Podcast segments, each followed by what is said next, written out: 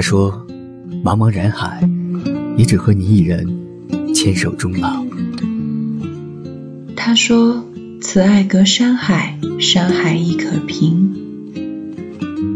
那些关于异地恋的故事，关于你我的年华，送给努力去爱的我们。感谢曾经那么勇敢的自己。他们的异地恋，醒来觉得甚是爱你。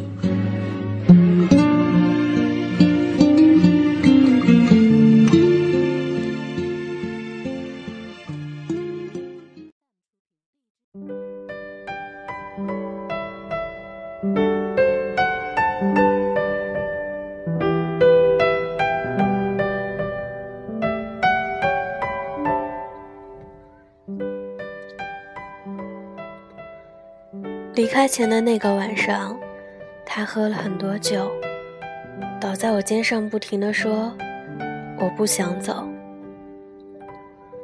那是高中毕业之后八月初，他被北京的一所优质军校录取。明天，他就要去北京了，开启两个月的军训。他在校的整个第一学年都不能自由地使用手机或者出入学校。并且，他读的专业是五年制，毕业后两年还要服从部队的分配。你等我好不好？等我娶你好不好？我没有罪，我告诉你，我今晚说的话我都会记得。他头枕着我的肩膀，在我耳边口齿不清地嘟囔着，眼神迷离。这状态分明就是醉了，我无奈的一句话都说不出来，只感觉右肩膀上一片滚烫。这时候，谁点头就是全世界最愚蠢的大骗子吧？异地恋啊，七年了。第二天早上，我没有去送他，怕自己在车站把他的衣服拽烂，死活不让他走。这脸就丢大了。一开手机，我就看见朋友圈里他和兄弟们在高铁站的合照。下面一条是扬言要娶我，评论里所有的朋友都整齐的站好队形。你中毒了吧？然后是他一条一条的回复：老子就是中毒了，怎么样？当时实在是觉得好笑，笑着笑着就好难过，然后眼泪啪啪的就往下掉。在大家都觉得不会有真爱的十几岁的年龄里，我不知道怎么的就中了毒。之后，他的每一天都被艰苦的训练给排满了，只有在中午休息的一个小时里。他才能抵住炎热和疲惫，蹲在学校的公用电话亭里打电话给我。那是我度过的最漫长的一个假期，好像整个八月都被暑气蒸发了盐。然而，我则饱尝了这等待的咸，因为每天，每天。我都在期待着他的来电。刚开始的几周里，他会不停的在电话那头跟我咆哮：“这真的不是人待的地方。”然后他把每天的训练流程一股脑的倒给我：几点起床，只能睡几个小时，多少个引体向上，多少个俯卧撑。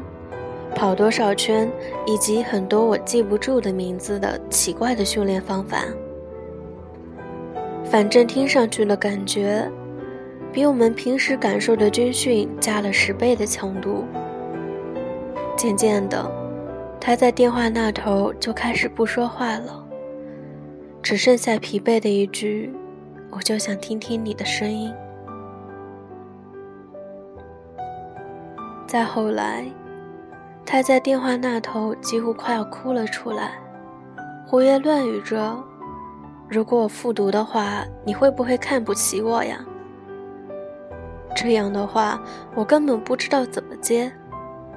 一面觉得言语苍白，一面又笨嘴笨舌的鼓励他，又心疼又无助。其实那时候我比较看不起我自己吧。国庆长假，我下定了决心，花我存了小半个暑假的钱，订了一张从广州到北京的机票。收到出票短信的那一刻，自己仿佛又被注入了力量。到了机场，终于见到他。站在我面前的这个人，瘦了一圈，黑了一圈，头发短的不像话。却精神而挺拔。那一刻，我特别想抱抱他，而他也恰好伸出了手。他送给了我一整本日记本作为我的生日礼物。从他离开的第一天到我们相聚前的前一天，他每一天的心情都记录在绿色封皮的军人笔记本上。又是一天的训练，身体从痛到麻木。晚上又下了雨，但还是要徒步行军。就是穿雨衣，在北京乡间泥巴路里走，鞋湿透了，干了以后都是泥巴，只能咬牙坚持了。想他，我一页一页的翻过他这本沉甸甸的生活。看到这样的段落，我会不自主地瞄一眼酒店角落里我自己那双高跟鞋。或许我自己还驾驭不了这样的优雅。又想到大学里的学生组织开会的时候，大家都装模作样的穿着正装，想偷笑又替他心酸。我们到底是过着截然不同的生活。他活在踏实的魔力里，我活在充满新奇的乌托邦。即使在他的日记里，有一大段一大段给我的酸话，也弥补不了我们在彼此世界里的缺席。在一起的时候，当然是分分钟都妙不可言。但当我独自一人坐上回广州的飞机时，我就会再次陷入彷徨之中。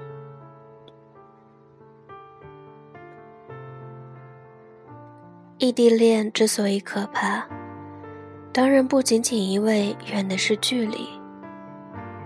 回忆这段异地恋，不禁觉得，青春的奢侈便在于能够有足够清澈的心情。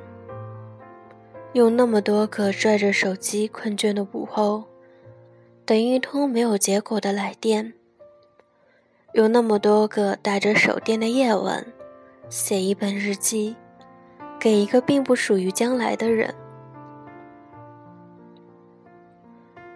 我去北京的时候，他父母也正好去看望他。和他父母相处的时候，他妈妈问我。觉得他儿子有什么变化？我说，变得坚毅些了吧。刚开始的时候给我打电话，还差点要哭了呢。他妈妈哈哈大笑，差点哭了。给我打电话的时候可是哭得稀里哗啦的。现在，我们也早已不在一起了。偶尔想到这个桥段。我还是会觉得温暖。以前那个中毒少年，为了在我面前忍住泪水，是强装的多么潇洒呀！我想，现在的他，一定更加强大了吧？虽然这种强大已经与我无关了，但我依然记得，我们曾经为了彼此。努力的和生活抗争过。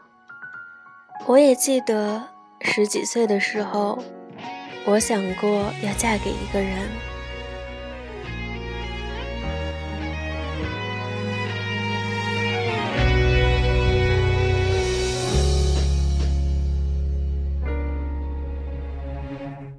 你指尖挡住说的抱歉。你说何必为谁可以改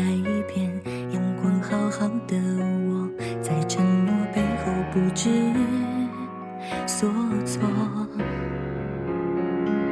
习惯被爱抛向高高天空，现实却让我心不断的坠落。泪水躲起来说，其实那是我们的爱很美。原来你已不在，